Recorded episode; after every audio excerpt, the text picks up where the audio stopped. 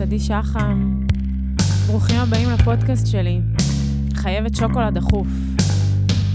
פודקאסט אישי על התמודדות עם הפרעות אכילה. חייבת שוקולד דחוף!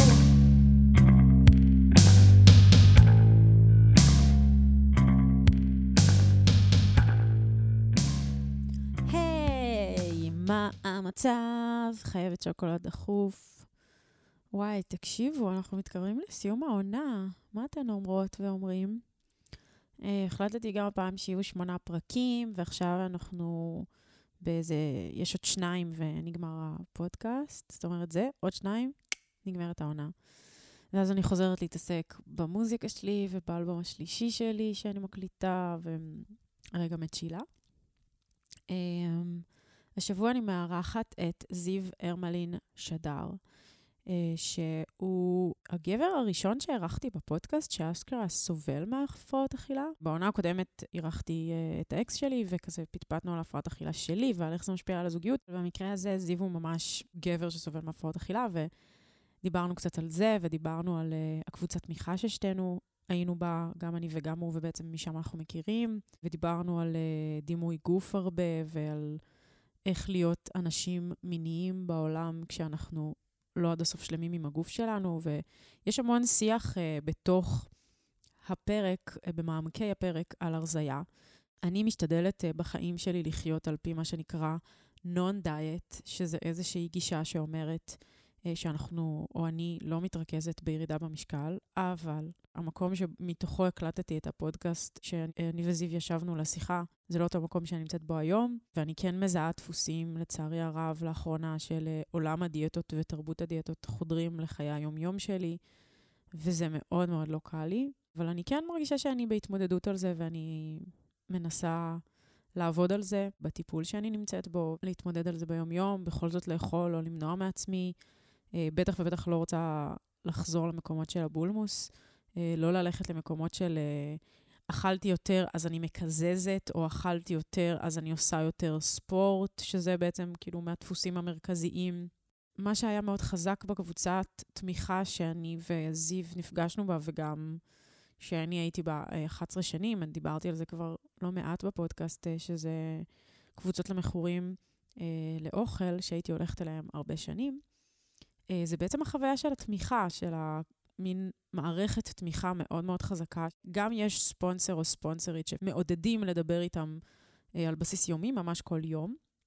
וגם יש איזושהי אה, קהילה, מערכת תמיכה של מכורים אחרים, במקרה הזה, במקרה שלי לאוכל, שאפשר להרים עליהם טלפון ולשוחח איתם ממש על בסיס יומי. לבקש עזרה ולשתף בתחושות ולהגיד מה קשה ו- ולשמוע עצות של החלמה, ו- ויש אווירה מאוד מאוד מאוד חמה ומחבקת. אני לא גדלתי בבית שבו ניתנה לי המערכת תמיכה הזאת, ההרגשה הזאת שיש לי גב, לא משנה מה. והמערכת תמיכה הזאת, גם קיבלתי אותה בתנועה, זה מה שחיפשתי בתנועה, ואכן קיבלתי. אה, וכשזה הפסיק לעבוד, אז גם עזבתי, כשהפסקתי להרגיש אותה. וגם קיבלתי אותה אחרי זה, אפילו יותר, כן? ביתר סט, אה, בתוך המערכת של קבוצת התמיכה הספציפית שהייתי בה. וגם אני חושבת שזה מה שחיפשתי עם האקס שלי כל השנים, איזושהי מערכת תמיכה, אה, עשר שנים, זה, הוא היה המשפחה שלי, הוא היה הבית שלי, ו... והיום אין לי בעצם את אף אחד מהדברים האלה. ואני צריכה להתחיל להתמודד עם החיים שלי, כשאני המערכת תמיכה שלי, כמובן שיש לי חברות ואת האחים שלי, שאנחנו מאוד מאוד קרובים. מערכת התמיכה שהייתה לי במשך שנים, אני מדברת ממש על כל יום של טלפונים, ו- וממש כל קושי שיש לי בכל שעה של היום ושל הלילה, אני יכולה להרים טלפון לחברה או חבר מהקבוצות ו- ולהיתמך ולקבל עצה ו- וכתף, אה, קצת uh, נגמרה. איך אנחנו בונים, בונות ובונים לעצמנו מערכת תמיכה בתוך העולם הזה, שהוא כזה כל אחד לעצמו, בואו נדע על האמת. וזה קצת הניסיון שלי בתקופה האחרונה. אה, אני אספר לכם שביום שבת האחרון אה, עשיתי הופעה אצלי בבית, שהייתה רק אה, לחברים או ממש לקרובים כזה, היה ממש מעט קהל, הזמנתי בעיקר חברים. והמטרה הייתה בדיוק זו, לייצר איזושהי קבוצה של חברים טובים, חברות וחברים שהם המערכת תמיכה הקרובה הזאת. אני ממש ממש ברת מזל, בגלל שיש לי את הבאמת כישורים החברתיים שהם בכלל לא מובנים מאליהם, ואני מודה עליהם, כל הזמן להמציא את, את עצמי מחדש, וכמעט כל האנשים שהיו בחדר, חוץ מאולי שני אנשים, היו חברים חדשים מהשנה האחרונה, מאחרי שאני והאקס שלי נפרדנו. והמטרה הייתה ביום הזה לקבוע את ההופעה, זה היה היום של השנה של הפרידה שלי ושל האקס שלי. ידעתי שזה יהיה לי יום לא קל, וידעתי שאני אצטרך סביבי את, ה... את האנשים הקרובים אליי, אז מראש קבעתי שם ביום הזה את ההופעה, וקיבלתי הרבה חיבוק והרבה אהבה, ו... וגם אני חושבת שאחד הדברים שכבר דיברתי עליהם בפודקאסט הזה, זה היכולת להכניס אנשים חדשים לחיים שלי, להיות בפתיחות, בחשיפות, בפגיעות, לבוא עם לב פתוח. כי אני כן חושבת שהיום יותר מתמיד הלב שלי פתוח, והציניות שלי היא מאוד נמסה. מהמקום הזה אני רוצה להיות בקשר עכשיו שוב, כאילו קשר זוגי, רומנטי, וגם מרגישה יותר מתמיד ראויה למשהו שהוא אמיתי וטוב ו- ו- וחיובי ונעים, וזה גם קצת הייתה הדרך שלי בשנה האחרונה, להוציא אנשים מהחיים שלי שפחות מרימים אותי. ולהכניס לחיים שלי אנשים שמרימים אותי, ו- ו- ושאני מרימה להם, ושאנחנו מערכת תמיכה אחד של השני, ולא מסרסים אחד את השני. אני רואה שיש לזה תוצאות מדהימות, כאילו השבת בערב הזה, ההופעה הזאת, שבאו ופשוט חיבקו אותי והיו איתי, וגם נורא רציתי לעשות שם איזשהו שיר שהוא קאבר, שכזה, ולספר שזה שנה מהפרידה וזה, אבל בסוף לא היה לי אומץ, והאמת שאני קצת מתבאסת על זה. אז אולי מתישהו אני פשוט אבצע אותו פה בפודקאסט. אז אני באמת חושבת שבימים אלה אני בעיקר שואלת את עצמי, איך בונים את החבורה הזאת של כאילו מערכת התמיכה והשותפות בתוך, ה... בתוך הכאוס והבדידות הזו? אה, וגם איך, איך נהיים, נהיות ונהיים המשפחה של עצמנו, הבית של עצמנו. למזלי הטוב מאוד, יש לי חברות מאוד טובות, ויש לי את הפודקאסט הזה שמאוד מאוד עוזר לי לאבד דברים, ואני מטופלת, וזה דברים שהם מאוד מאוד משמעותיים.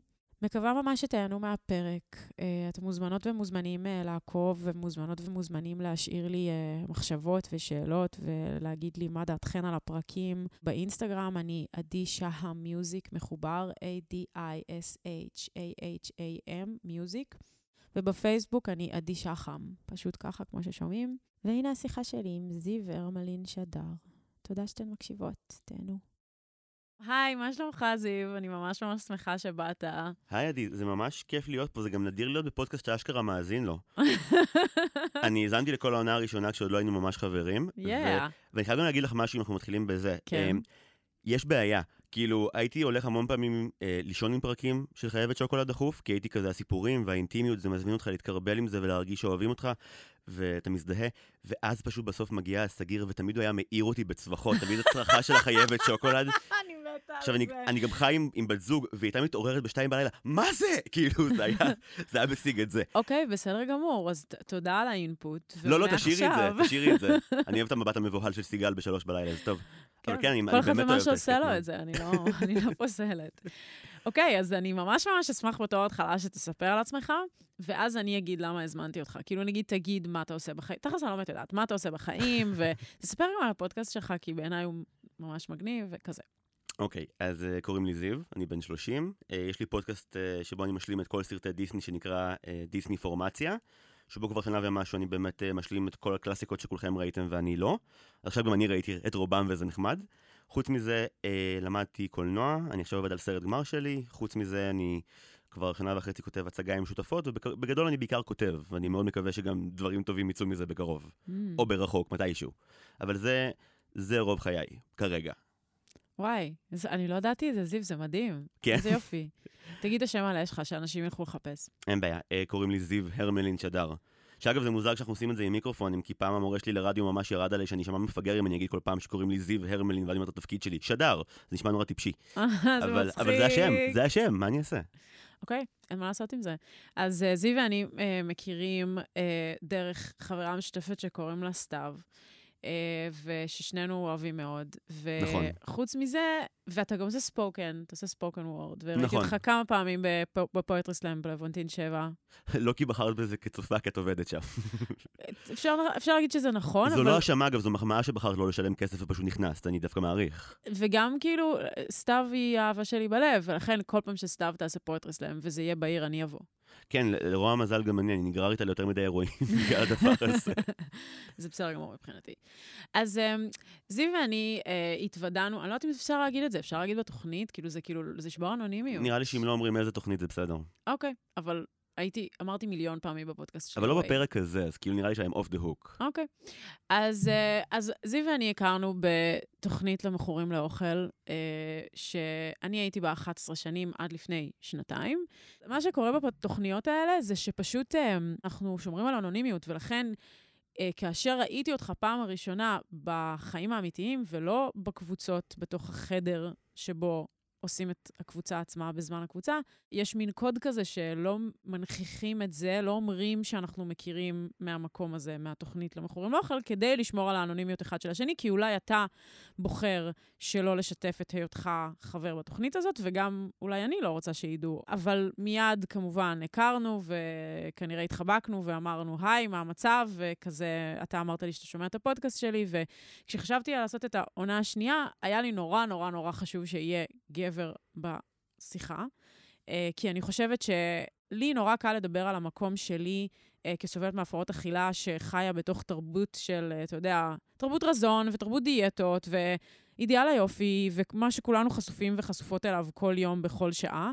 אה, ואני חושב, וזה ברור לי מהיכרות עם גברים, שגם גברים נתונים להרבה מהלחצים האלה, אבל אינני גבר, ולכן אני לא יכולה לדבר באותה תשוקה על מה זה לחיות בעולם שבו כל הזמן אומרים לך שאתה צריך להיות איש רזה, אה, ונראה לי שעל זה הייתי רוצה שנדבר. הייתי רוצה שנדבר על דבר ראשון כזה שתספר על החיים שלך, על ההתמודדות שלך כזה עם, עם אוכל, עם איך אתה מתייחס אליו, עם איך אתה רואה אותו היום, עם הדרך שאתה עושה עם זה.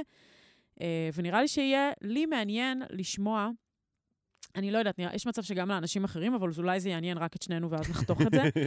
אה, לשמוע שיח על איך, לא, כאילו, אני עזבתי את התוכנית מבחירה, ואתה עדיין בא, ואני מבינה כל מיני דברים על עצמי, ואתה מבין כל מיני דברים על עצמך, וכנראה שזה דברים שהם שונים. ואותי זה מעניין, כאילו, השיח הזה. אבל בוא נגיע לזה כשנגיע לזה. אז נראה לי תתחיל כזה מלספר קצת על היחס שלך לאוכל, איך אתה, איך, איך, לא יודעת, איך גדלת איתו, איך, איך זה השפיע עליך, מה עכשיו. אני חושב שבדיוק לאחרונה כתבתי באיזשהו כזה כתיבה יומית של התוכנית את זה, באמת. אמ, כתבתי על המקום שבו נראה לי שמגיל מאוד מאוד מאוד מאוד מאוד צעיר הייתה לי בעיה עם אוכל, וזה התחיל מבדידות. כי אני זוכר גם בגילאי כזה שנתיים, שלוש, ארבע, חמש, כזה ברמה של כזה פלשבקים לגן, שבעצם עד שלא ידעתי לקרוא, לא היו לי חברים. כשידעתי לקרוא הייתי הראשון בגן שקרא, אז כאילו הפכתי, היה כזה אינטרס לבוא להיות חבר שלי, כי אני מקריא סיפורים מה, מהספרייה. גדלתי בקיבוץ, שומעים את זה נראה לי לפי הסיפור. זה, זה מה שהיה חם בקיבוץ ב-1995. אז עד אז בעצם לא היה פתרון אחר חוץ מאוכל. כן. ו... אבל עדיין היה לי קשה כל היסודי. והייתי מוצא את עצמי מתנחם באמת ב...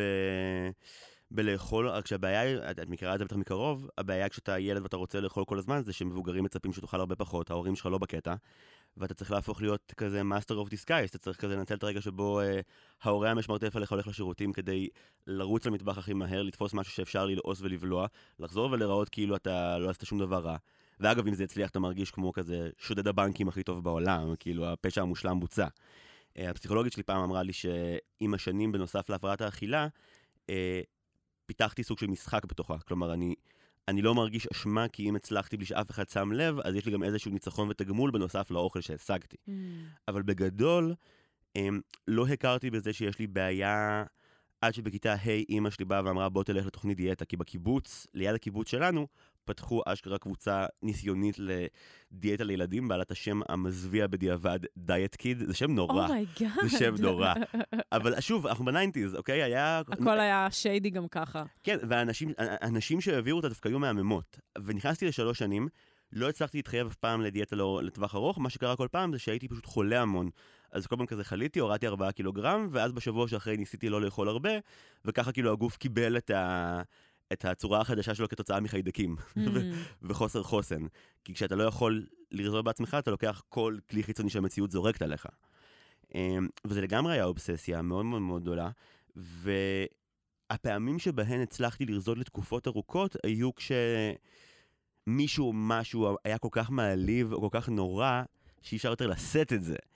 אז אתה, אתה מצליח לרזות, או אם רציתי, אה, אם רציתי מערכות יחסים, בדמיון שלי בחטיבת תיכון זה היה, אם לא תהיה רזה, אף בחורה לא תרצה אותך אף פעם. Mm-hmm. היה תקופות שבהן אשכרה הייתי רץ, אם הייתה כזה מישהי שיש לי קראש עליה, אז אני צריך להוריד שישה קילו כדי לומר לה שלום בבית ספר בכלל. Mm-hmm.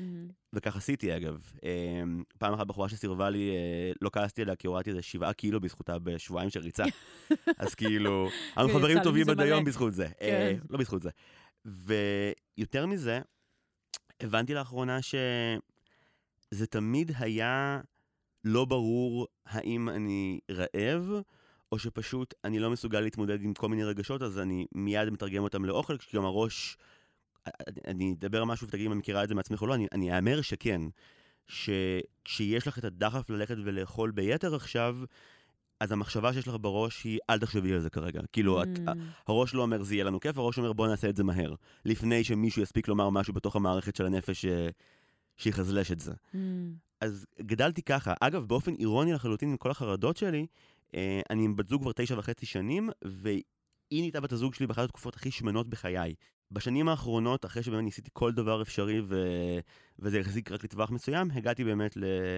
לתוכנית מסוימת שגם את היית בה. אני פחות אהיה פתוח לגבי כל מה שקורה בה, כי אני כן אכבד את האנונימיות שלה, אבל אני אגיד על עצמי רק ששמה הקושי הכי גדול היה עבורי להתחיל לקבל את הרעיון שאני אף פעם לא אהיה חופשי מהבעיה הזאת, שאני יכול אה, להימנע מסוגים מסוימים של מאכלים ולנהל אורח חיים תקין ולהיעזר ב, בכלים שבעבר לא היו לי, שהם מעבר ל, לכוח המוגבל שלי להתמודד עם בעיות, אבל Mm-hmm. זה לא מבטיח לי שום דבר אם אני לא על זה ממש.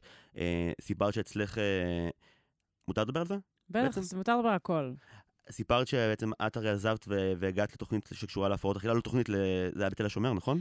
לא, אה, הייתי במכון שנקרא מכון אגם, כן, נכון. אה, ששם זה כזה שלוש פעמים, בין שלוש פעמים בשבוע לכל יום. אני הייתי בלייט, אז כזה הייתי שלוש פעמים בשבוע.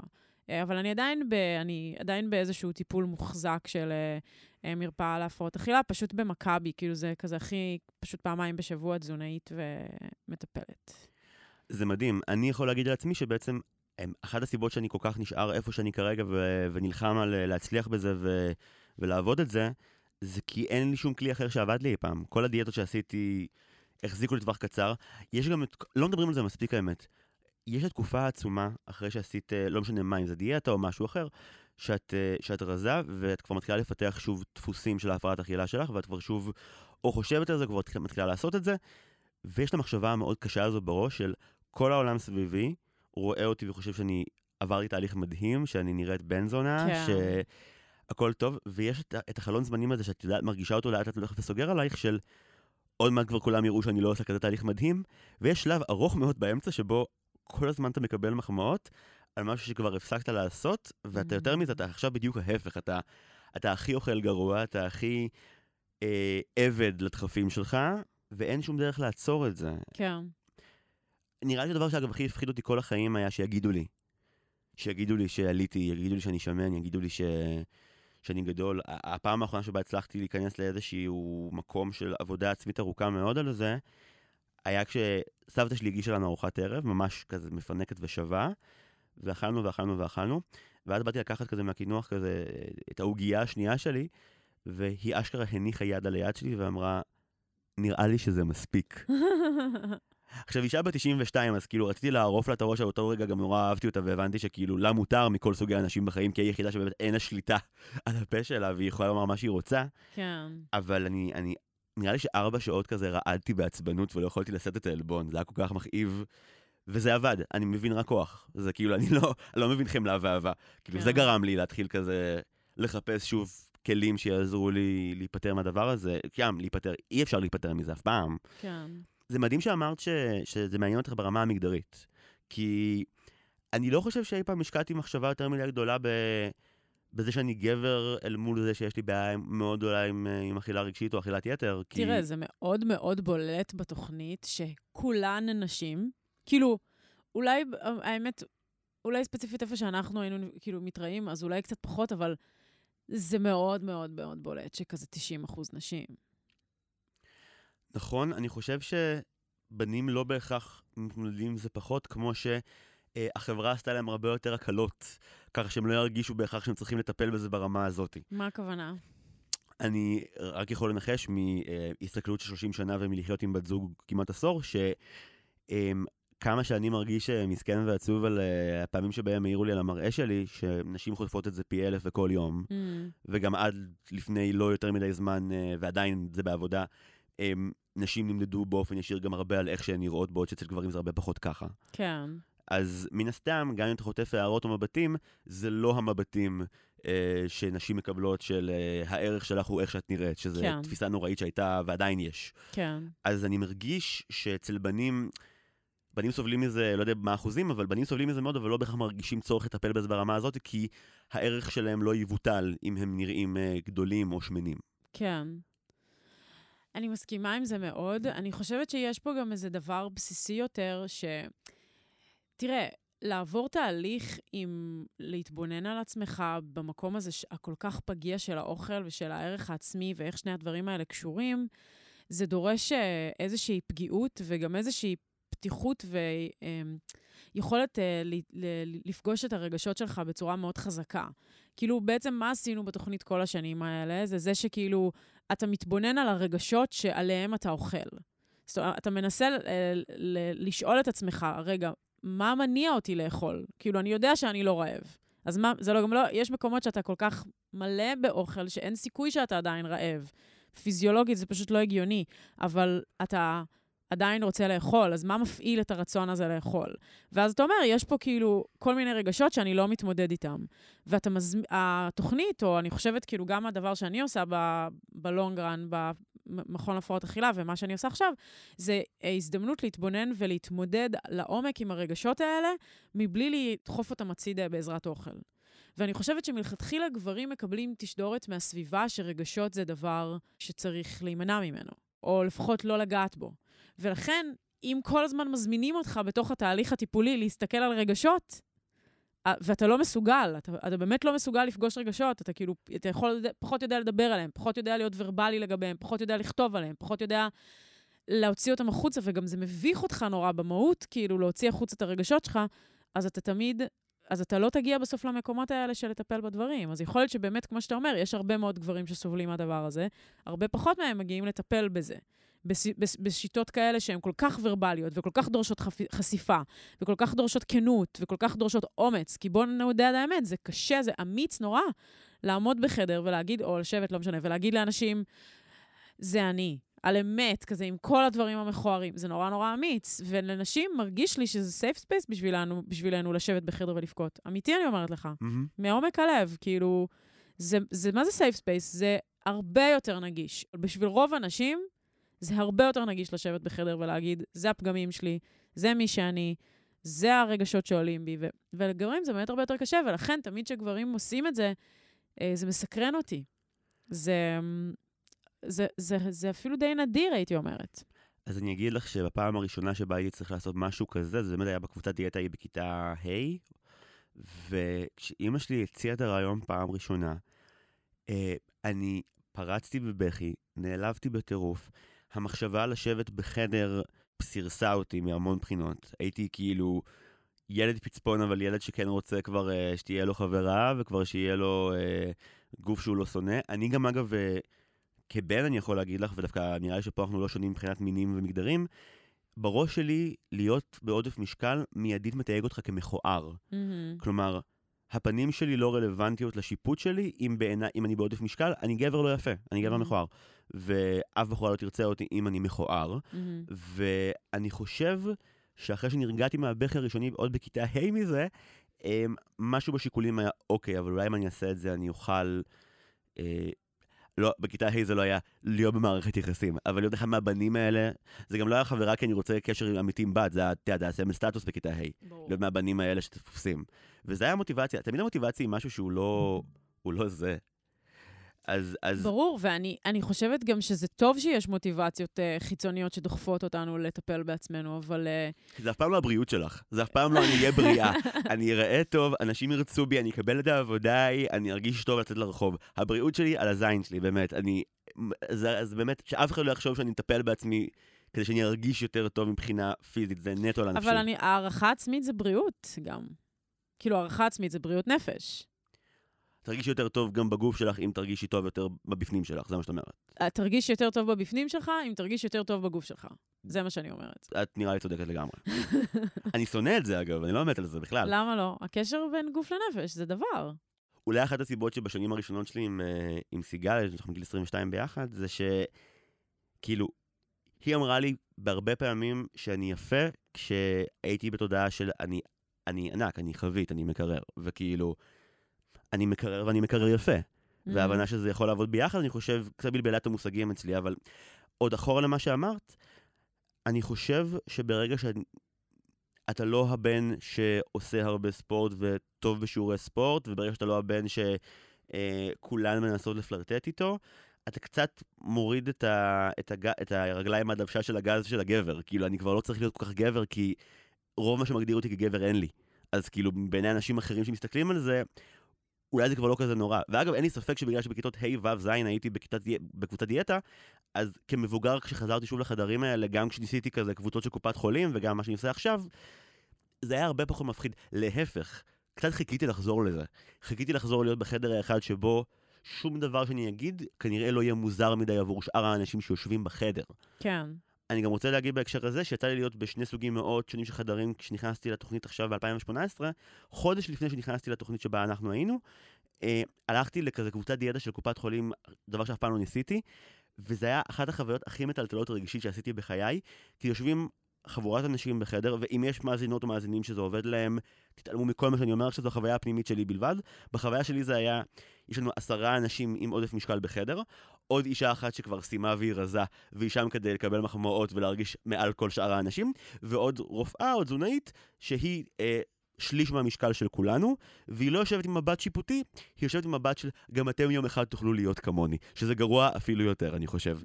ובכל המפגשים האלה, הם תמיד דיברו על מתכונים. הם דיברו 60 דקות על סוגים של פשטידות שלא, שלא יהיו בהם הרבה קלוריות, וכאילו, פעם אחת לא עמדתי בזה, וזה, הנה ההוכחה לכך שיש לי בעיית אכילה ושיש לי בעיה רגשית. ואשכרה התפרצתי בכל רם, הבחור האחרון שהתפרץ בשום מקום, אוקיי? ממש התפרצתי ואמרתי, זה לא ממש מבאס? זה מה שיצא לי מהפה. זה לא ממש מבאס? זה אפילו לא משפט. וכולם כזה, מה? ואני כזה, כי אנחנו כל הזמן מדברים על דברים שאפשר להכין שיעשו אותנו יותר רזים, אבל זה לא... אתם לא נורא עצובים שאנחנו לא יותר רזים כבר עכשיו? ו... וזה פתח שיחה של חצי שעה, והמנחה היה לה פרצוף של... אף אחד מעולם לא התפרץ ככה אצלי, אבל היא זרמה עם זה בצורה ממש בוגרת, כל הכבוד לה.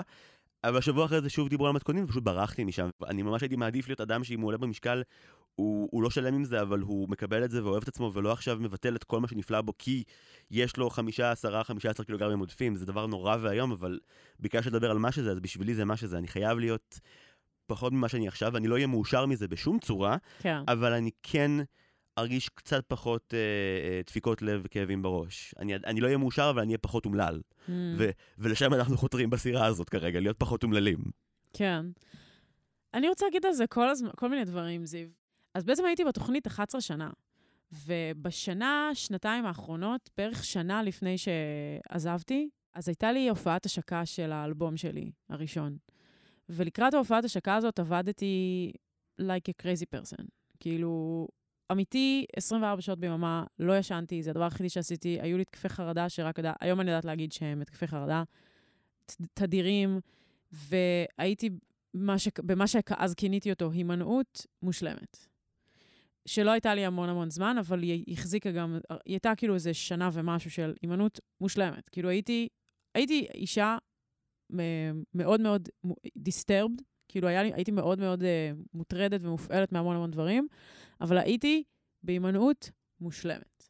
והייתי לוקחת איתי אוכל לכל מקום, והיינו נוסעות להופיע, אני וזאת שנגנה איתי באותה תקופה, בכל מקום בארץ, אתה יודע, כזה מצפה רמון, ועפולה, ו- וקיבוץ אמיר, וכל מקום בארץ, ואני עם הקופסאות שלי.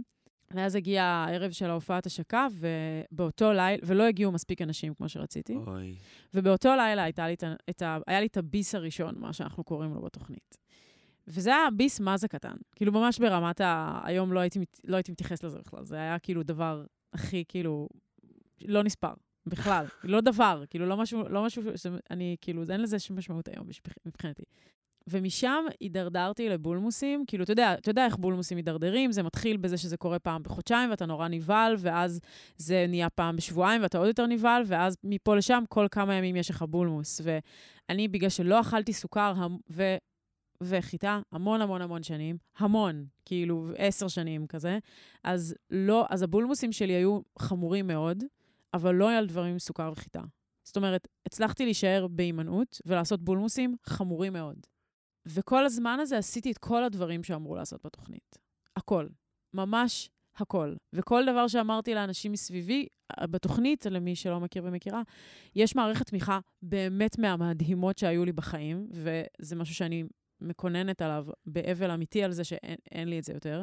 כל פעם שדיברתי עם אנשים מהתוכנית, וגם דיב... היה לי, הייתי המון שנים בתוכנית, אז הכרתי המון אנשים, וכל החברות הכי טובות שלי היו מהתוכנית. אתה יודע, יש אנשים בתוכנית שהם כזה שנים בהימנעות, ואתה מסתכל עליהם, והם הכל, וכזה. והייתי מדברת איתם, והייתי אומרת, מה לעשות? אני כאילו עושה כל מה שצריך לעשות, אני באה לפגישות, אני זה, אני כותבת, אני זה, ולא קורה. לא קורה, אני, אני כל הזמן בבולמוסים. וכשאני לא בבולמוס, אני חושבת על הבולמוס הבא ואני מתכננת אותו, או שאני בוכה מזה שהייתי בבולמוס, כאילו, שאני רוצה למות מזה שהייתי בבולמוס, ואני עולה במשקל, ואני, ואני אמיתי, אני אומרת לכם, זו הייתה שנה, קצת יותר משנה, שהייתי בבולמוסים כמעט כל הזמן, ואמיתי, רציתי למות. רציתי למות, כי אמרתי, כאילו, אני עושה כבר כל מה שאני יכולה לעשות. אני לא יכולה לעשות יותר ממה שאני עושה. גם ידעתי מאנשים שמכירים אותי מסביבי, אני אומרת במרכאות, מחלימה יותר מושלמת ממני, אין. אין. אי אפשר לעשות יותר ממה שאני עושה. להיות, לעשות יותר ממה שאני עושה זה לצאת מהדעת, ואני כבר יצאתי מהדעת, במובנים רבים. פשוט הייתי עם הלשון בחוץ, ופשוט הלכתי לרופא משפחה שלי, אפילו לא קבעתי תור אמיתי, זו לא הייתה הרופאה הקבועה שלי, כי פשוט הייתי כל כך אה, נואשת, שפשוט אמרתי לו כזה, תשלח אותי לאנשהו, תעשה מה שאתה רוצה, אני לא, אני לא חיה יותר. אני לא רוצה, אני רוצה למות, כאילו, אני לא רוצה לחיות יותר. פשוט כאילו, תשלח אותי לאנשהו. ואז הגעתי למכון, למכון אגם, והיה לי שם תקופה מאוד מורכבת, אם להגיד לך את האמת, אבל השני דברים שקרו שם, שהיו מאוד מאוד משמעותיים, זה, דבר ראשון, שהתחלתי להבין את המושג הזה של, התחלתי להבין מה זה בעצם להיות עם הפרעת אכילה, כאילו במהות. כי זה שאף פעם לא הגדרתי את זה שיש לי הפרעת אכילה, זה היה לי מאוד אה, דרמטי. זאת אומרת, אף אחד אף פעם לא אמר לי, יש לך הפרעת אכילה, תמיד אמרתי לעצמי, אני אכלנית כפייתית, יש לי בעיה עם אוכל, אני לא אכלנית נורמטיבית, כל מיני דברים כאלה. ואז פתאום אמרתי, שלי, אני ראיתי בנות מסביבי שהן אנורקסיות, וזיהיתי את עצמי בהן. הייתי כזה, רגע, רגע, יש פה מישהי שמתנהגת בדיוק באותן צורות כמוני, רק הפוך. ואז הבנתי שפשוט אני שנים עשיתי שימוש בתוכנית בשביל להרעיב את עצמי. הרי מה זה בעצם הפרעת אכילה? זה שליטה. נכון? כאילו, אנחנו יודעים את זה. ואני לקחתי את התוכנית, השתמשתי בה ככלי לשליטה באוכל שלי. והייתי בשליטה מושלמת, מושלמת. ופתאום התחלתי להכניס מאכל, כאילו, הכי התנגדתי על זה בעולם. התנגדתי על זה ברמה שהייתי יושבת במפגשים ובוכה. הייתי יושבת עם התזונאית שלי ואומרת לה, תקשיבי, אני לא אוכלת סוכר. את חיה בסרט, אני לא אוכלת סוכר. את לא מבינה מי אני כשאני אוכלת סוכר, אני מפלצת.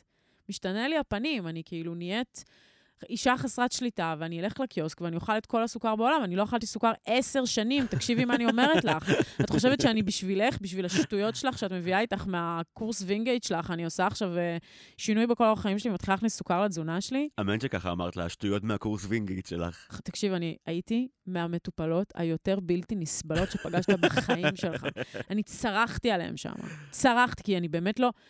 אמ, וגם, א', זה האופי שלי, אני נלחמת, אני נאבקת, אני גדלתי בתוך מאבק, ואני תמיד כנראה אהיה באיזשהו מאבק, אבל גם הם באו מולי במאבק. הם, הם רצו, כאילו, הרגשתי שהם רוצים כל הזמן לשנות אותי, וזה נורא נורא הקשה עליי. ומהצד השני, כל הזמן הרגשתי קול שאומר, אני כל כך עייפה. אני כל כך עייפה. פשוט עייפה מכל מל, מל, מל, הזמן להימנע מדברים, וכל הזמן כאילו להיות באיזה מין אה, להכין את האוכל כל הזמן, וכל הזמן לחשוב וזה. ומה שגיליתי, זה אולי מה שפשוט היה צריך להיות בתוכנית כל הזמן, ואני לא הייתי ב headspace נכון כאילו להבין את זה, אבל תשמע, אני אגיד לך בכנות, אין לי... אני לא מאמינה שאני אומרת את זה, אבל אין לי בולמוסים בכלל. שזה בכלל. מד... שזה מדהים. זה מטורף. אין לי בולמוסים בכלל, ואני אוכלת... שאף אחד לא ישמע, אני אוכלת הכל. תראה, אני לא יכולה להגיד לך שאני מספיק בחופש בשביל uh, לאכול אה, דברים מסוימים בלי אשמה. הלוואי. אבל אני, אני חושבת שיש סיכוי שאני בדרך לשם. משהו בי מתכווץ, מתכווץ, מתכווץ כשמדברים על הימנעות, כי הימנעות אצלי הייתה, משמעות של הימנעות הייתה צמצום, הייתה ערבה. אני פשוט הבנתי שאני לא מקשיבה לגוף שלי בכלל. בכלל, אני לא בקשר עם הגוף שלי. אבל נשמע גם שזה בגלל ש... שוב, לקחתי הימנעות למקום שהוא מאוד מאוד, באמת, היה לא בריא וקשה לך. זאת אומרת, אני, אני יכול להגיד מהחוויה שלי ש... שגם בתקופות הטובות יותר, התקופות פחות, זה אף פעם לא היה הרעבה, והדברים שנמנעתי מלאכול, אה, ברוב הזמן הרגשתי מאוד מאוד לא קורבן כשאני לא אוכל אותם, כי משהו בי היה שפוי. אני חושב שבאמת מאוד חשוב לשים עין פה על החוויה האינדיבידואלית. לפני שאתה מגיע לכל מיני תוכניות כאלה, אתה מקבל איזשהו סרט שהפתרון שמוצע אה, טוב לכל האנשים בעולם, ומי שלא לוקח אותו, אוי ואבוי לו. Mm-hmm. וקלירלי, האופן שבו אה, את עם השנים לקחת הימנעות שלך, אה, או לא לקחת, או האופן שבו זה, את חווית את זה, לא התאים לך ועשה כן. לך רע. גם, יש משהו מאוד מאוד מחבר באדם שאומר לך, הרגשתי שאני מצמצם את עצמי עד שאני כבר... כי אני, אני בדיוק מבין מה זה אומר, אה, אה, במרכאות לנצל את ההימנעות כדי, אה, כדי ליצור איזושהי שליטה מופרדת שתגרום לך להחזיק את, ה, את הגוף ואת הנפש בצורה שבה הם לא יוכלו לברוח לך. כן. וזה, וזה הרי... זה הרי ברור לנו שזה שעון מתקתק. כאילו, כן. אין, את לא תוכלי לנצח להחזיק את עצמך ככה אם משהו בתוכך רוצה להתפוצץ ואת לא נותנת לו, בטח. כן. אני הכי מבין את זה. אני יודע להגיד על עצמי שהתקופות שבהן, אני בתקופות שבהן לא הייתי בהימנעות, לא היה משהו אחר שירים אותי או ישמור עליי, ובאמת אפשרתי לעצמי ליפול. אמרת קודם, בולמוסים מתחילים פעם בחודשיים, זיבי, אצלי זה כשזה מתחיל, זה מתחיל. כן. כאילו, זה קפסולות זמן קצרות או ארוכות, שבהן אני הורס ומשמיד את הגוף שלי, וגם, אנחנו חיים בתקופה שבה כל כך הרבה אנשים שכביכול מנסים להיות באמת בודי uh, פוזיטיב, ואנשים חיוביים שפתוחים להכל, אומרים דברים שלי, בתור מי שרק מחפש דרכים להשמיד את עצמו, זה או-הו, מצוין, נכון? אפשר לאהוב כל גוף בכל גודל, אפשר לאכול כל דבר. כאילו, אני, זיו, לא בני אדם, אני ספציפית אנצל כן. את זה לרעה ואפגע בגוף שלי, אבל זה לא אומר שום דבר עלייך או על כל מי שמקשיב לנו. לכן, כמו שאמרת, הקושי הראשוני הכי גדול, זה לזהות מה, מה אתה באמת מחולל שם במערכת המניפולציות הקסומה שהיא המוח שלך, כי אנשים שיש להם הפרעת אכילה הם שקרנים מעולים, והם הכי טובים בלשקר לעצמם.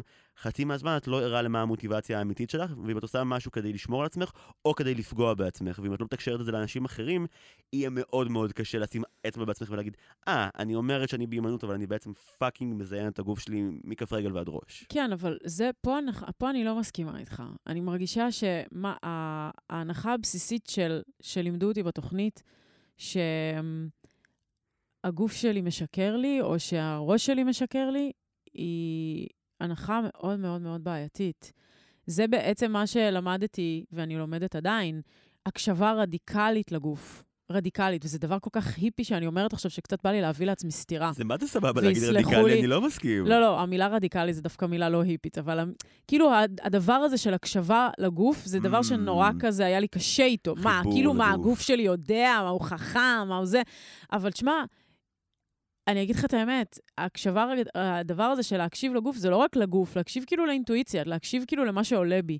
להיות כאילו רגע עם עצמי בשקט ורגע להבין, ב, ואני חושבת שבתוכנית מדברים על זה המון. מדברים המון על כאילו מדיטציה ועל כאילו התבוננות פנימה, ואני תמיד הסתכלתי על זה בתוכנית ככזה, סבבה, מדיטציה, אני יושבת עם עצמי בבוקר, אני, חוש, אני כאילו כותבת, אני מתחברת לעצמי, ואני עושה את זה עד שנים, שנים, כרוטינה, אני עושה את זה גם היום. אז יש המון דברים בתוכנית שנשארו איתי, כן? אני עדיין מכינה אוכל כל, פעם בשבוע לכל השבוע, אני עדיין עושה ספורט, אני עדיין, יש לי סדר יום מאוד קבוע. אני פשוט לא קובעת מראש ארוחות.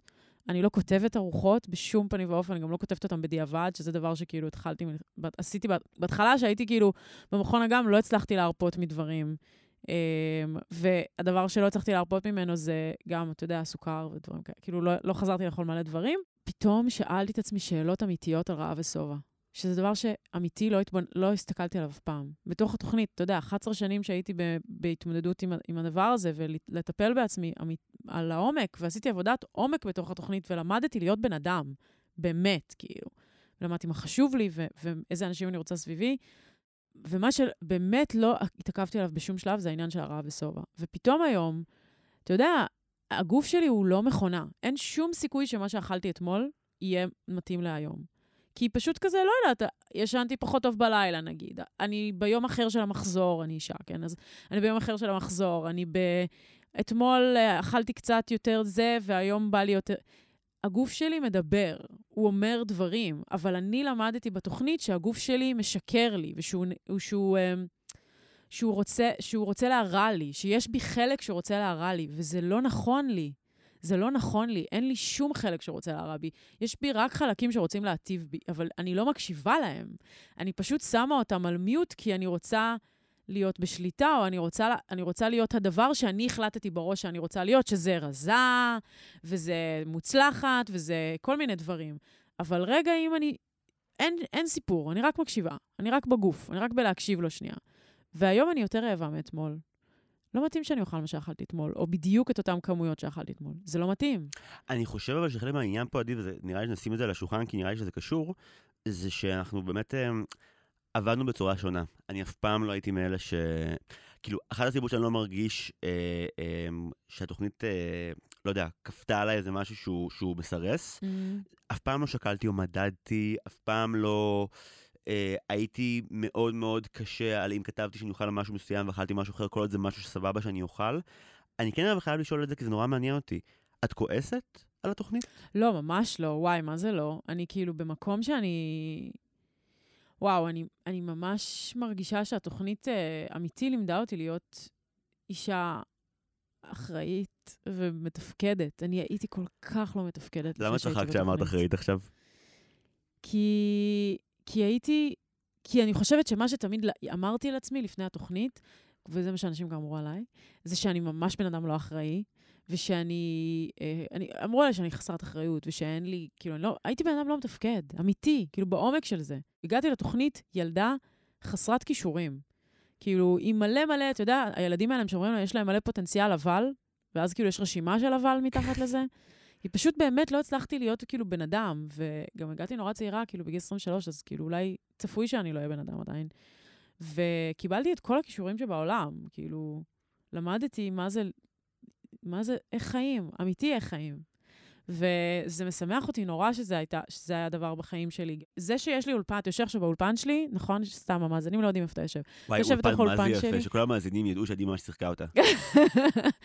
סבבה, זה אולפן שאני שוכרת, צריך להגיד, אבל זה, אתה יושב עכשיו באולפן שלי, שהוא נמצא מטר מהדירה המאוד מאוד יפה שלי בפלורנטין, וכאילו, החיים המסודרים שלי, כל הדבר הזה זה בזכות התוכנית. כי אני הייתי בן אדם חסר יכולת תפקוד. אני פשוט מרגיש, ואני אומר את זה, אני ארגיש מה הרקע שלי. הייתי, ב... הייתי חבר בתנועת נוער, המשכתי לתנועה בוגרים, הייתי כמה שנים בעולם של קומונות, עד גיל 21, והאופן שבו את מדברת על עזיבת התוכנית, נורא נורא מזכיר לי אנשים שמדברים על כך שהם עוזבים... עוזבים תנועות, או כמו שאני עזבתי, אז כאילו... אז אני עזבתי תנועה בגיל 27. את מי עזבת? ושם אני כועסת. איזה תנועה עזבת? מחנות העולים. די! Yes. מה? אני עזבתי... רגע, לא פיצחנו? את המחנות העולים עזבתי בכיתה י"ב, אוקיי. ואת תרבות עזבתי בתוך הפרק משימה. אני גם... שנינו עוזבי תנועות. אה, נו, טוב, אז אני מבין מאיפה הכעס בא. זה לא מהאוכל, זה מהתנועה. כן, זה מקור הכעס המרכזי. אני, כן, אני אישה כועסת במהות, כאילו, גדלתי בכעס. אבל אני, אני מסכימה איתך שמשהו בי, בלי קשר לתוכנית ספציפית, אבל משהו בי, צריך לזנוח אה, עולם ישן עד, עד היסוד נחרימה, אתה מכיר את זה? בוודאי. אז uh, צריך לזנוח את הדבר הקודם שהייתי בו בצורה מוחלטת, ולשרוף אותו. סליחה, אבל איזה פרק תנועות נוער זה לצטט את האינטרנציונל באמצע? זר לא יבין. בסדר, מה לעשות שאני קומוניסטית בלב, זה ידוע. אבל אני מסכימה איתך שיש איזה קונפליקט פנימי שלי עם עצמי, כי מצד אחד, קשה לי להחזיק מקום שהוא שני דברים. קשה לי להחזיק גם את זה שהתוכנית כאילו סידרה אותי כבן אדם, באמת, אבל, ומהצד השני להחזיק את זה שהיא לא מתאימה לי יותר. כי, אתה מבין מה אני אומרת? זה, זה צריך, אני צריכה להחזיק עכשיו שני דברים שהם אחד ליד השני. אני אגיד לך יותר מזה. כשאנשים מהתוכנית, וזה קורה פעם בכמה חודשים, שולחים לי הודעה, אומרים לי כזה, מה קורה איתך? והם יוצאים מנקודת הנחה שאני כאילו יושבת בבית ועושה בולמוסים וממלאה את הפה שלי בשוקולד וגלידה. אתה תמיד חושב שאם מישהו לא בחדר איתך מדבר על כמה שהוא מחלים, הוא כנראה ממש לא מחלים בבית כן. שלו, משלוח הכי גדול מוולט שאפשר רק לדמיין. לגמרי, לגמרי, ואני כזה, הכל ממש טוב. כאילו, הכל באמת ממש טוב. אני באמת נורא רוצה לשמוע, כאילו, איך, איך עכשיו אתה חווה את החיים שלך, מה, מה, מה המטרות שלך, איזה דברים היית רוצה שיקרו בחיים שלך בהחלמה, אז אני חושב שבנוגע למה שאמרת קודם, כשדיברת על המקום של אה, להקשיב לגוף, והגוף הוא לא אויב, והגוף לא, לא רוצה להרע לי, אני חושב שהמון פעמים אני לא מצליח אה, להתעלם מרעשי הרקע. כלומר, אני בטוח שאם אתה לא... עסוק ברעשי היום או בכמיהות או באובססיות שלך, אתה יכול באמת uh, פשוט לחיות ולהיות קשוב uh, ולראות בגוף ובנפש שלך משהו חיובי. Um, הפסיכולוגית שלי, גלית, אומרת שתמיד uh, אני תופס דברים במונחים של מלחמה. שזה קטע, כי הייתי גבר מאוד לא קרבי, אבל את מכירה את זה בתור בחורה עם הפרעת אכילה, שאת מבחוץ, כאילו כולך יכולה להיות נועם, אבל מבפנים זה מכות תמיד, וללכת uh, עם המחשבות שלך uh, קרבות אגרוף שעות. כן. אז אני חושב שהדבר הכי מהותי שאני רוצה להגיע אליו הוא באמת לאיזשהו שקט פנימי. אני לא מהאנשים שנכנסו עדיין לכל המקומות האלה של מיינדפולנס, uh, מדיטציה הזאת, באמת, אני בהתחלה של ההתחלה עם זה, אני לא יודע כלום. אני רק יודע שבתקופות שבהן אני לא חושב כל הזמן על מה אני אוכל, כנראה שמשהו טוב קורה אצלי, וגם הדבר שאני הכי רוצה להגיע אליו כרגע, מעבר למשקל גוף תקני, זה התחושה שאף אחד לא מסתכל עליי. כלומר, אני לא mm. חושב שכרגע אנשים ברחוב נורא עסוקים באם רזיתי או השמנתי, כי אין להם מושג מי אני, אבל זה לא מפריע למוח שלי להגיד, וואי, הם לא יושבים איתך באוטובוס, כי הרגל, הרגל שלך כבר זולגת טיפה למושב השמאלי, הם מעדיפים מושב אחר. אני רוצה מאוד להיות פחות עסוק במי שאני או בעצמיות שלי. כאילו, הייתי שמח להיות עסוק הרבה יותר ב... בזוגיות שלי, בפרויקטים שלי, ביצירה שלי, בלהיות אדם טוב יותר עבור החברים והמשפחה שלי. אגב, זה מה שהתוכנית הביאה לחיי. המחשבה שחלק mm. מהמטרות שלי הם לא שלי יהיה טוב. זה לא משהו שהיה בסיסטם לפני שלוש וחצי שנים בכלל. Mm. אתה, אתה רק רוצה ש... את את ואני אמנים כזה ב... בדרך וכזה רוצים להיות יותר גדולים mm. באומנות שלהם ולא בגוף שלהם, שזה כזה המאבק התמידי. מה אני רוצה? כשאתה עסוק בלרזות, אתה כל כך לא חושב מעבר לזה. אני רוצה לדעת איך זה להישאר. לא לרזות, לא להיות תודעת שירד משקל, לא. פשוט להישאר ולנשום בלי שהמוח מיד אומר, טוב, אה, אה, הורדנו מספיק כדי שאם נוכל עכשיו ככה וככה, אז אף אחד לא יראה שעלינו. Mm. כי המוח שלי, בתור מוח שבאמת עסוק ברזי ההישרדות של הפרעות אכילה, כשזה מגיע למאני טיים, הוא לא ברוחניות, הוא בסכלה של הנאכל ככה או לא נאכל ככה. ואני גם חי עם בת זוג שלה אין אה, הפרעת אכילה מאובחנת, אבל היא לחלוטין אוכלת מה שהיא רוצה כשהיא רוצה. אני רוצה להגיע למקום שבו אני לא עסוק בלרזות או בלא להעלות, אלא, כמו שאמרת, אה, להתקיים, להיות ביחסי אהבה עם הגוף שלי. אה, אני גם אגיד הכי בכנות שבתור אדם מופיע, את, את, את, את מופיעה עם השירים שלך, אני עושה ספוקן וורד, אני אפילו עושה אותו בסדר, אני לא מאפן, תבדקו ביוטיוב, אני בסדר. אה, לא, באמת טוב. תמיד שמישהו בתל אביב אומר, אני עושה ספורט, אוי, לא, אתה נוראי, אתה איש נורא. לא, אני לא, אני... לא, לא, באמת, אתה באמת טוב, מה? אני איש נחמד, בסך כן. הכל. לא, אתה גם באמת עושה ספוק אמור טוב, כאילו, יש אנשים שזה לא הקאפ אופטי שלהם, אבל אתה עושה את זה טוב, אי אפשר להתחמק מזה. תודה רבה, אני מאוד מעריך את זה. אני לא אשכח בחיים שחברה מהלימודים באה לראות אותי מופיע, וירדתי והיא אמרה לי, בואנה, זה היה ממש סקסי. ושוב, אני הנחתי המון שנים שאני לא יכול אה, להיות מושך עבור נשים, או יפה עבור נשים, או יפה בכלל, כי עם המשקל שלי בעודף הזו. וכשאמרו לי, אתה מופיע ויש לך המון סקס אפיל, אמרתי, למי?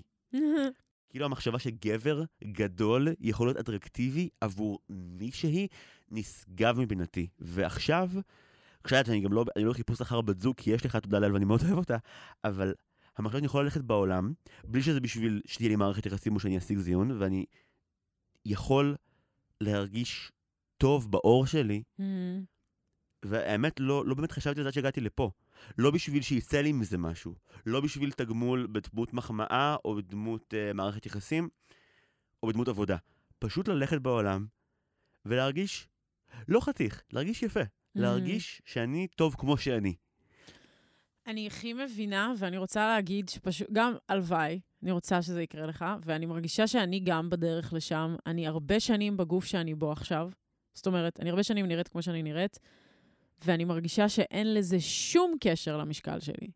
וזה באמת הכי קלישאה בעולם, אבל יש ימים שאני קמה, מסתכלת במראה, ואני באותו משקל שהייתי בו אתמול, בוודאות, סבבה? גם שום דבר לא משתנה ביממה. ואני מסתכלת על הגוף שלי, ואני אומרת, וואי, את נראית אש, אימא'לה. כאילו, כל גבר, כאילו, אמור, איך הם לא בתור פה, כאילו. ולפעמים גם בתור, סתם. לא, סתם, אני אומרת, אבל גם באמת, כאילו, הרגשה שאני מאוד, כאילו, מושכת ויפה, ואז יום אחרי זה, ובאמת לא השתנה שום דבר, כאילו, לצורך העניין, לא בתקופה שיש לי, לא השתנה כלום. הדבר השתנה, הדבר היחידי שהשתנה זה העיניים שלי.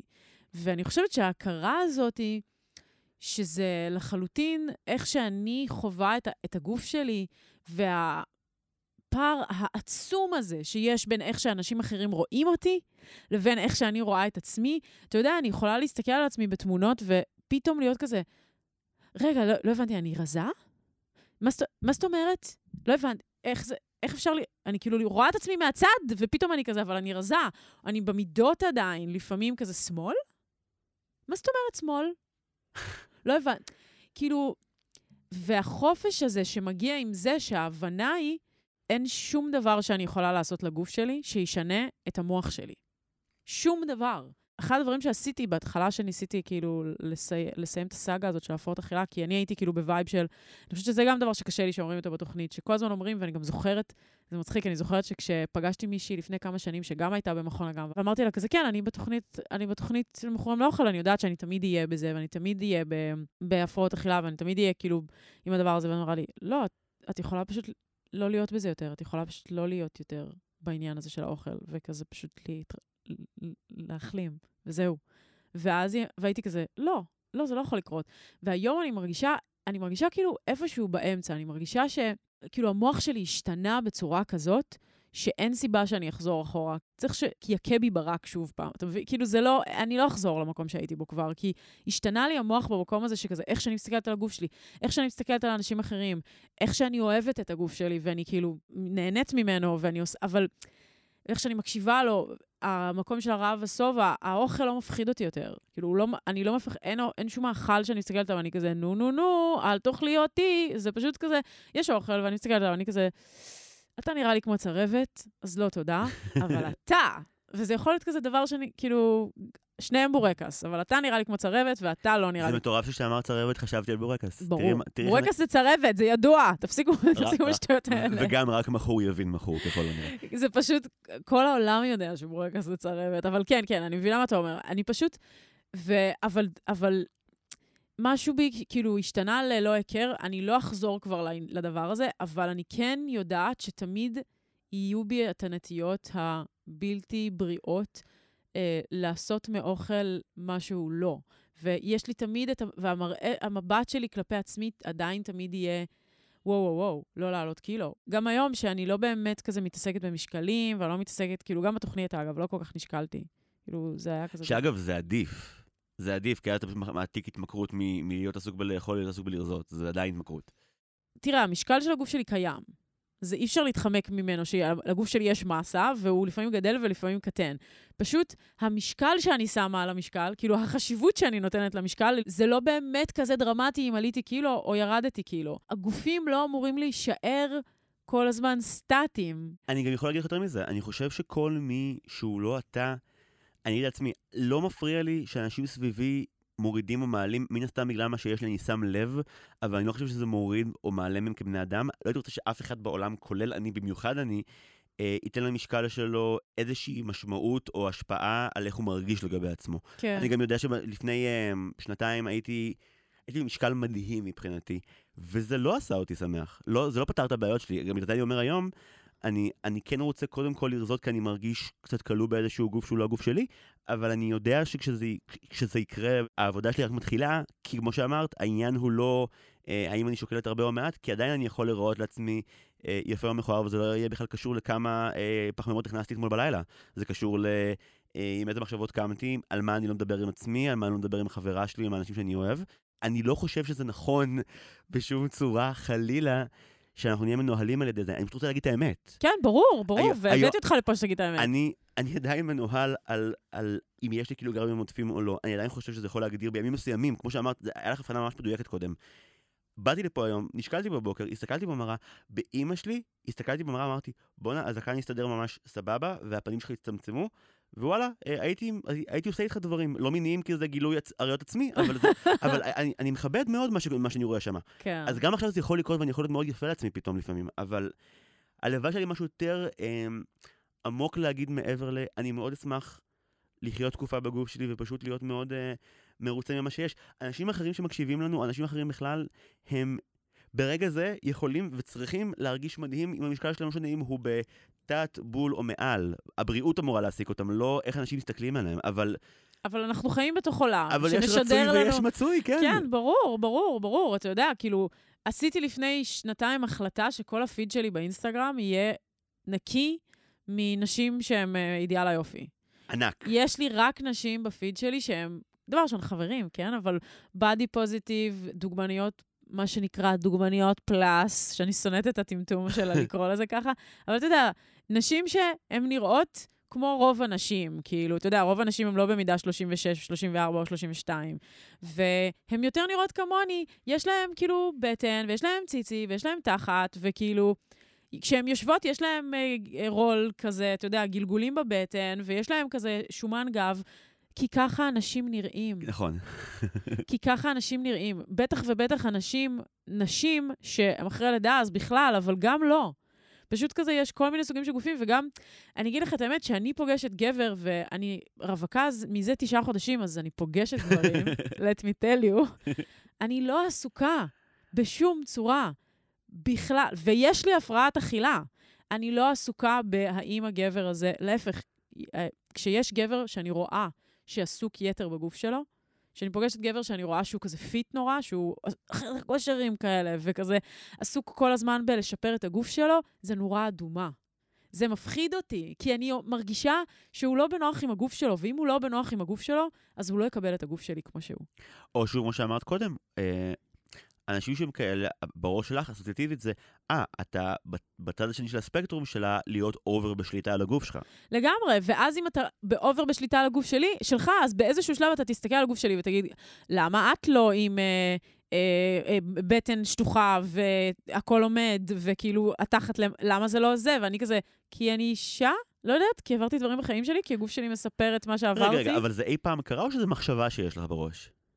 אה, אי פעם מישהו בא אליך בדרישות שתעמדי בסטנדרטים הגופניים שלו? לא, לא, לא, אבל תראה, יש fucking douches out there. Uh, לא, ברור שזה בראש, כל הדבר הזה בראש שלי. כן. אני פשוט אומרת שאני פוגשת גבר כזה, אה, כשאני, פוג, כשאני פוגשת גברים, אני לא מודדת אותם לפי האמות מידה של כזה, hmm, האם אתה רזה, האם אתה שומע, אני נמשכת אליך, וזה, אתה יודע, כולנו יודעים שמשיכה זה לא רק דבר שהוא פיזי, זה גם ברור, דבר שקשור ברור, ל sex appeal ולמי אתה ולאיך אתה מדבר, ו... ובכלל דברים אצלי במוח, וכמה אני... לא יודעת מה, באיזה בית גדלתי, ואם אני אוהבת ביטחון, או אם אני אוהבת, אה, לא יודעת, פראות. כאילו, אין לזה שום קשר לשום דבר. יש זן שלם של בחורים חתיכים ממש בכושר שאת לא מגיעה במגע איתם מתוך המחשבה הזאת, זה מרתק בעיניי. לא, לא, לא, לא. אם אני רואה בחור בכושר מאוד מאוד מאוד שאני רוצה לשכב איתו, אני שוכבת איתו. זה כל מה שרציתי לשמוע. זה כל מה שרציתי לקבל. אנחנו שופטים את עצמנו כל כך הרבה יותר חמור ממה שאנשים אחרים שופטים אותנו. כשגבר, אני רואה שגבר נכנס למיטה, הוא לא שואל את עצמו, למה היא לא, למה הציצי, למה התחת, למה הבטן, הוא לא שואל את עצמו. לא. כי כבר יש ציצי ויש בטן, אז מה, על מה אנחנו מדברים בכלל עכשיו? בדיוק, עכשיו הוא לא שואל את עצמו שום דבר. כן, שום. אנחנו רק בזה. וזה פשוט, זה לא מעניין אותו. אם הוא לא רוצה להיכנס איתי למיטה מלכתחילה, סבבה, אז הוא לא ייכנס, כאילו, ואתה יודע, אני זה מי שאני, וכזה. אבל אני חושבת פשוט שרוב האנשים בעולם לא במערכת יחסים רומנטית או מינית עם אנשים מושלמים. כאילו, יש מעט אנשים שהם נראים כמו דוגמנים, או באמות מידה של דוגמנים, או מאוד רזים וחטובים, וכולנו מנסים להיראות כמוהם כל הזמן, בעוד שרובנו לא יכולים להיראות כמוהם, גם כזה גנטית, אבל גם, אני אגיד לך את האמת, גם אם אני אוכלת בהימנעות מושלמת, אני לא, לא אהיה הדבר. אני לא אהיה אישה רזה עם uh, בטן שטוחה ו- וציצי עומד ותחת uh, קטן. אני לא אהיה. כי, כי זה גנטית, אני לא יכולה להיות את זה, אבל גם כי הגוף שלי כבר עבר דברים, ואני כבר בן אדם מורכב, וכבר... את לא מבינה כמה הדגמת עכשיו, אבל בדיוק כמה הפער בין המחשבה לבין, אה, לבין, כאילו בין התפיסה העצמית לבין מה רואים בחוץ הוא גדול. כן. כי הייתי רואה אותך בחדרים אה, לפחות שנה, שנה וחצי בפגישות של, ה... כן. של הדבר, ואת היית הבחורה הזאת, את היית הבחורה שכאילו היא...